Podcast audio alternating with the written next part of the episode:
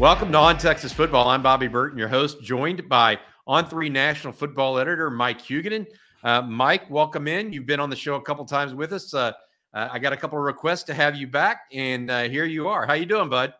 Doing well, and the, the money I'm spreading around now obviously is working. That's good to hear. yeah, you're just giving it to all those on Texas football fans. Everybody on inside Texas, right? I'm sending them checks after check after check after check. So I got you. Uh, hey, Mike. Uh, no one knows college football like you. I really, I really feel that way, and have felt that way a long time. Um, big weekend coming up uh, for uh, games across the country. I want to get a chance to to get your take on some of those games. Uh, but first, I really want to talk about the Big 12 and Texas's place within it at this point from your viewpoint. Uh, you're a national writer. You don't you don't you're not in Austin or anything like that. You're not don't have a hyper focus just on the Big 12. What's your overall take right now, or what's the national perception in your eyes of the Texas football program? Well, I think the return of Quinn Ewers is obviously gigantic. Um, he's better than Hudson Card. And when you have a really high level quarterback, it gives you a chance in every single game you play. Um, if he doesn't get hurt against Alabama, who knows what happens? Um, I don't think they would have lost their league game to Texas Tech if Ewers is, is playing. Now, last week he he looked quite good. I think part of that obviously was Oklahoma's defense is oh man, it's bad.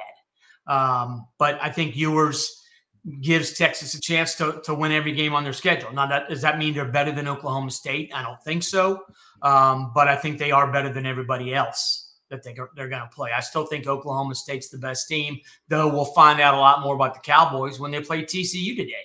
So, um, and it's in Fort Worth, which makes it, I think, more difficult for, for Oklahoma State. But I think Ewers' return is gigantic. This is the offense, I think, for the most part, that Sarkisian thought he would have. Obviously, Neyor being out is is not, but they, they play without Neyor, so they're, they're used to playing without him. But Ewers being back is gigantic. And you, you look at that triumvirate, Worthy, Bijan Robinson, and Ewers.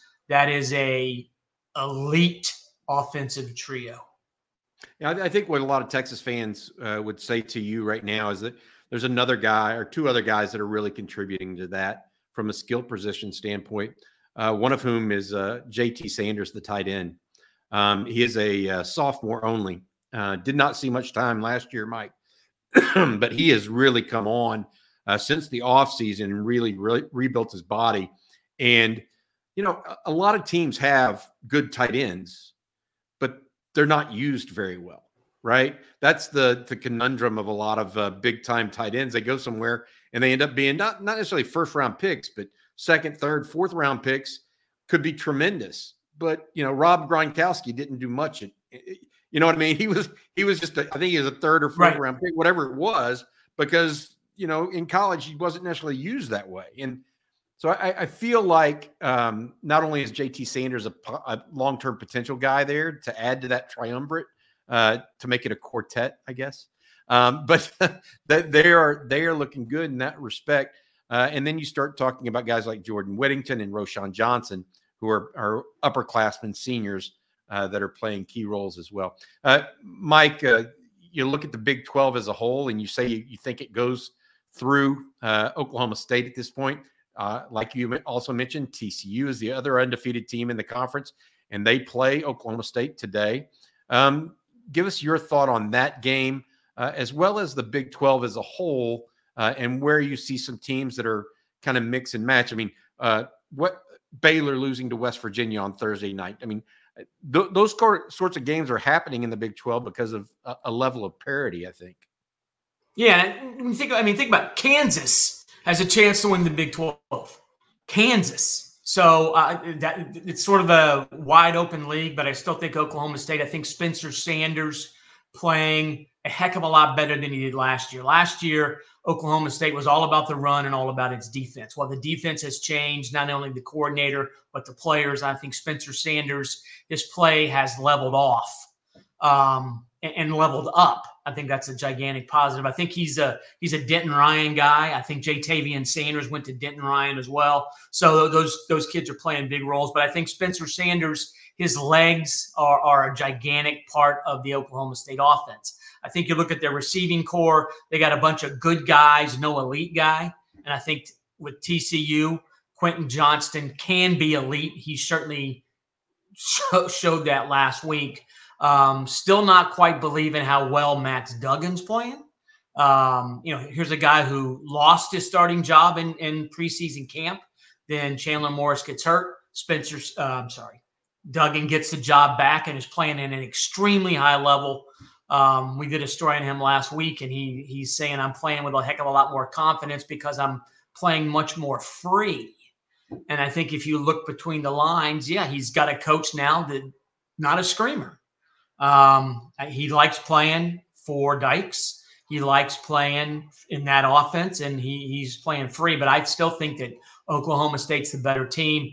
Kansas State with Adrian Martinez. Martinez is doing some good things. Still, don't their passing attack is not good enough to win the league. Kansas without Jalon Daniels, I think they take a full step back. Iowa State is uh, not very good offensively. Um, Texas Tech is you know they're, they're, there. I know they beat Texas. I don't think they're a legitimate league contender. And West Virginia, I think, removed Baylor from that conversation on Thursday night. So um, to me, right now, it's a three-team race: Texas, TCU, and Oklahoma State. And I think Oklahoma State's the best of those three. Um, you, you, mentioned also uh, Texas uh, and uh, being part of that. They they have to start today with a win over Iowa State. Um, I, I know that Iowa State uh, I, would like to get your think, thinking on this because I've heard and, and, talked with others. Iowa State plays a nice brand of defense. Um, period. Very good defensively. Yeah, yeah. Heacock's a really good defensive coordinator. They got the um, Will McDonald's a legitimate pass rusher, though he's had a slow start this year, but the NFL scouts like him. Colby Reeder, the transfer from Delaware, is playing really good at linebacker. The secondary lost some key guys to the portal, but they've sort of reconfigured, and that, that's a solid group. I think the problem with Iowa State is that their offense took heck not a step back, but two steps back, and that's that's costing them. Yeah, that, that's yeah. my question. You know how that is my question. How good do you think this Iowa State defense really is? Um, and how bad do you think this Iowa State offense really is? Another day is here, and you're ready for it. What to wear? Check. Breakfast, lunch, and dinner? Check. Planning for what's next and how to save for it? That's where Bank of America can help. For your financial to-dos, Bank of America has experts ready to help get you closer to your goals. Get started at one of our local financial centers or 24-7 in our mobile banking app. Find a location near you at bankofamerica.com slash talk to us. What would you like the power to do? Mobile banking requires downloading the app and is only available for select devices. Message and data rates may apply. Bank of America and a member FDIC. I mean, I, I well, think, I think that- Iowa State's defense should keep them in every game. But ultimately – especially in the Big 12 and in really any league, but the Big 12, you got to score points. And I, I, don't think they can score points against quote unquote good defenses. Um, and I think Texas has a good defense. It's not elite, but it's good. And I think Iowa State's going to struggle to move the ball consistently. They can do some things at times. Um, Brock has shown a couple things. Uh, Hutchinson's a tremendous receiver, and I would argue that he's sort of wasted this year because he, he's not getting many big plays. And, you know, he's a Florida kid who the Florida schools didn't think much of, but that's Iowa State's got a lot of those guys. Florida kids who can play, but for whatever reason, Florida schools didn't recruit him. He's from the Jacksonville area. And I, don't even, you know, you look at University of Florida's receiving corps, Hutchinson would be the best receiver there, but they didn't they didn't go for him. So Hutchinson is a really good receiver. He, he causes problems for everybody. But as a whole, this the Iowa State offense is not very explosive uh, and, and struggles to be consistent. And I think again, their defense consistently is good. The offense is not. We've talked a little bit about Texas from a national perspective. Talk to me about the implosion of OU and Brent Venables. Oh and what that looks like from a national perspective and what y'all really think and what, what the national media really thinks of that uh, from the outside in, you know? Well, I think Dillon Gabriel being hurt sort of exposed that their offense. I mean, Davis Beville is not a very good quarterback. He'd be the number three guy at Pitt, and that's where he transferred from. And he, he is a veteran. You know, if he's playing in mop up duty or for one series or something, he's okay, but he's not a starting level quarterback for a Power Five team. Um, Dillon Gabriel, when he's healthy, is good. Marvin Mims is really good. Eric Gray is really good.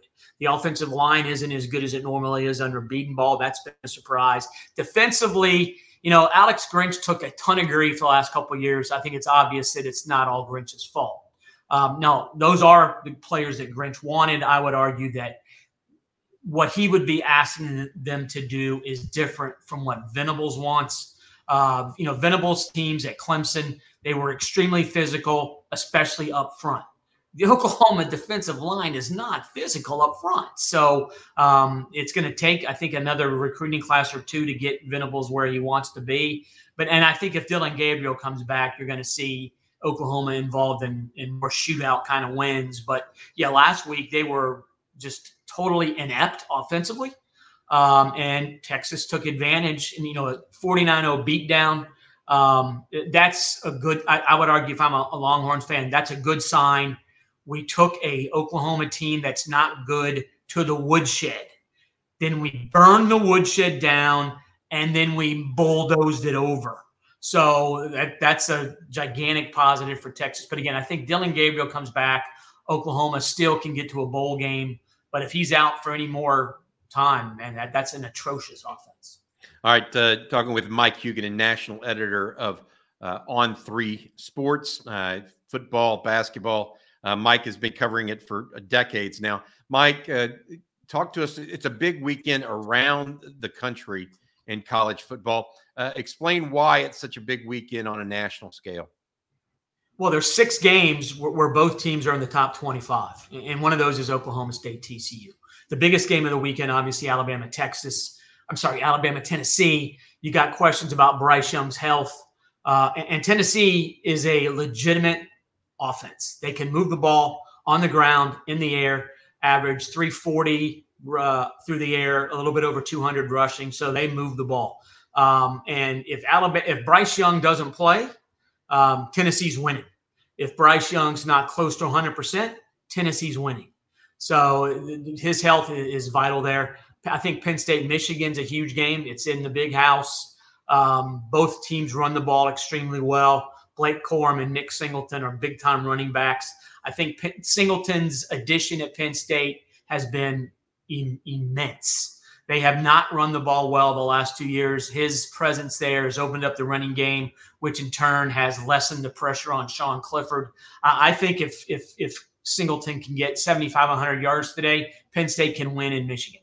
I believe in Sean Clifford more than I believe in JJ McCarthy. Um, huge game, Syracuse, NC State. Syracuse, a big time surprise, unbeaten. Uh, they play really good offensively because they've changed offensive coordinators. Robert Anae has made has made Garrett Shrader into a good college quarterback. And if you watch that kid last year, you're like, my God, get him off the field. Anae gets there. They're really good now. And NC State, does Devin Leary play? If he doesn't, I think Syracuse is winning. And there's also USC, Utah, huge game in the Pac 12. UCLA shredded Utah last week. Um, and USC's got vastly better receivers than UCLA uh, UCLA's running game's better. So this is a big game for for both those programs, and the first, I would argue, true test for Lincoln Riley uh, as, as, the USC coach.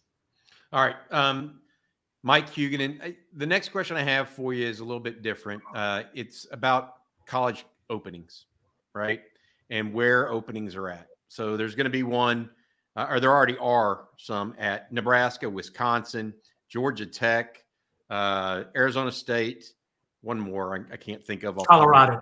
Colorado. Okay. Um, who do you think are the favorites for those jobs? Just line them out a little bit for me. Well, I think Matt, if if Matt Rhule wants to coach at any of those places, I think he'll be given the chance. The thing is, I don't think he's a good fit at Arizona State, and I think Wisconsin is, frankly, they're enamored with Jim Leonhard, the the the interim. Uh, I think unless he falls flat on his face, he's getting that. Um, does Matt Rhule want to go to Nebraska? I think if he does, he he, he makes sense there for a lot of reasons.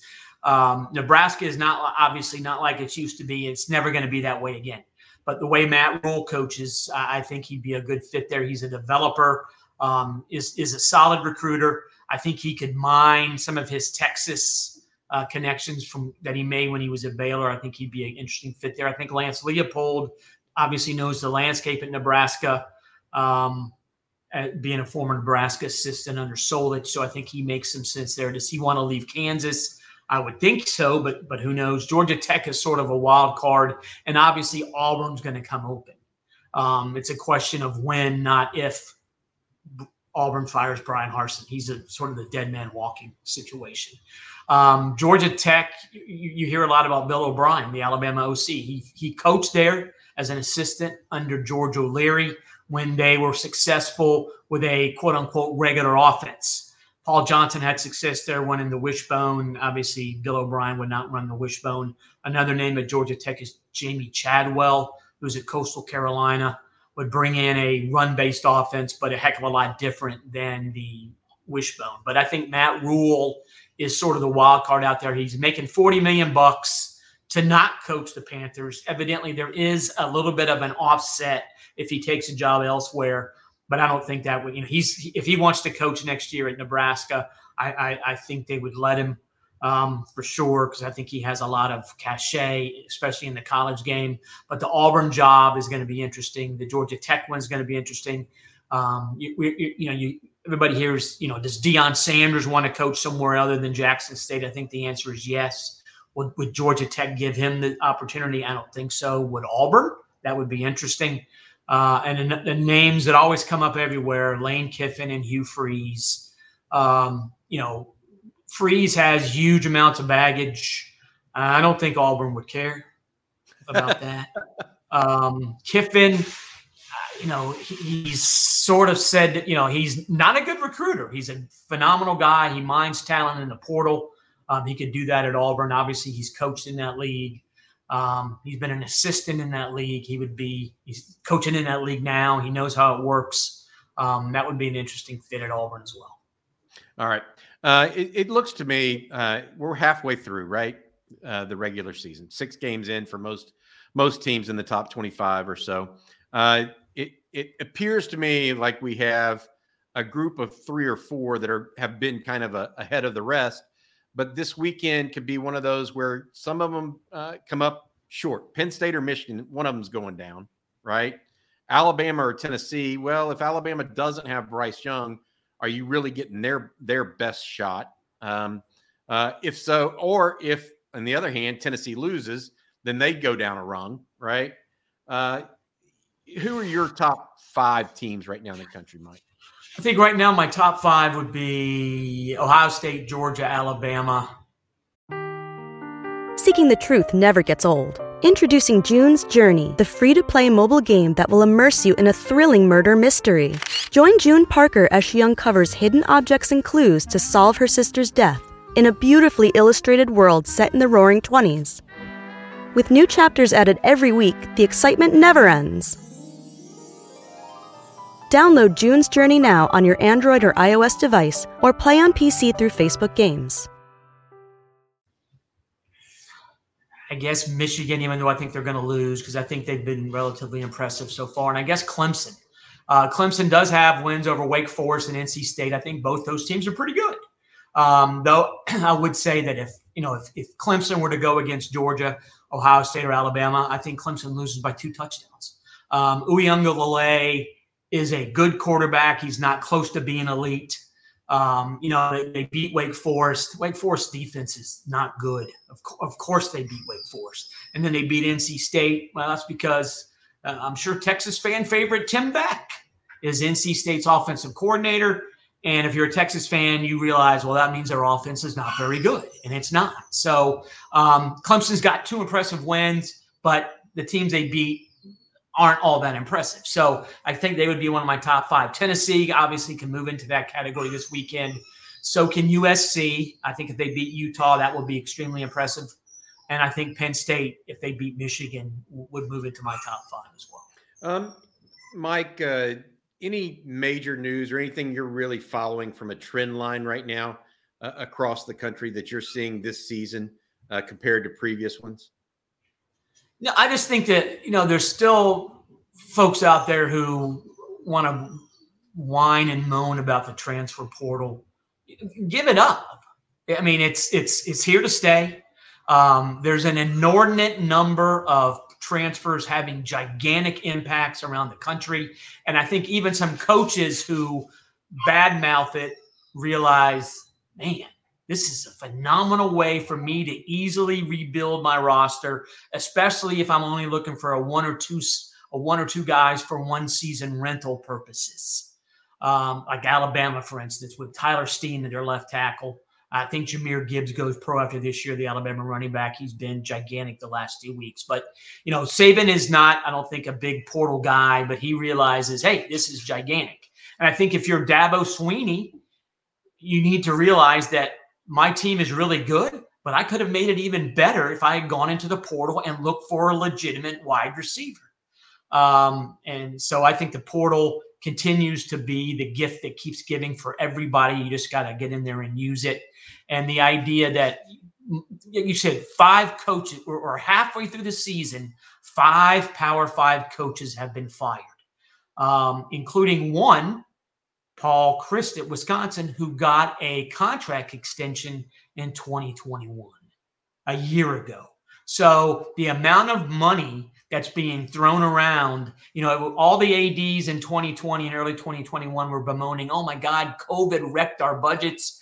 And these same dudes are just out there throwing money around like a five year old with nickels who just throws them down when he's mad. So, um, more coaches are going to be getting fired in the next couple weeks. And I think that is a trend that we're going to see continue in the ensuing seasons. Coaches being fired in September and October, whereas it used to be if you fired your coach before November, something was really off. Yeah, I think that part of that too is the transfer portal weighs into that uh, yes. calculation because uh, if you don't do that, then you're not going to be there early. You're not going to get a coach early enough to react to the early signing period and to react mm-hmm. to the to the portal when it opens up in December. Um, and so that's that's an interesting thing. I like the description of a, a five year old throwing his nickels down in, in disgust because uh, that too uh, rings true uh, with a, a, lot of the uh, ads right now. Uh, Mike, uh, you're you're you're also Uh, looking at the Heisman Trophy and national awards like that. C.J. Stroud, the odds-on favorite right now, the quarterback to, from uh, to me, State. yeah. I mean, to me, and we're you know, I, Ivan works with us, and Ivan wrote a, a little note Ohio State scored 41 touchdowns and kicked two field goals. They, they score. They score at will. And Stroud's the, the, the guy who's at the master controls. And the, the staggering thing to me is all the success he's had throwing the ball. Jaxon Smith-Njigba is not playing because he's hurt.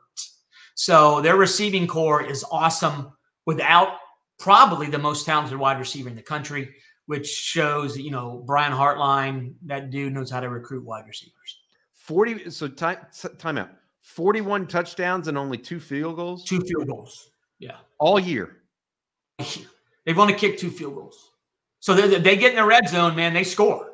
They don't kick field goals. So um and and it's it's five five teams are perfect in the red zone one is tennessee which is something to keep in the back of your mind later today when they play alabama this will be by far the best defense the vols have seen but seriously, I mean, that is a really high level Tennessee offense. They do a lot of cool things. They spread the field, they get their dudes in space. And Hendon Hooker, you know, that's a perfect example of the transfer portal.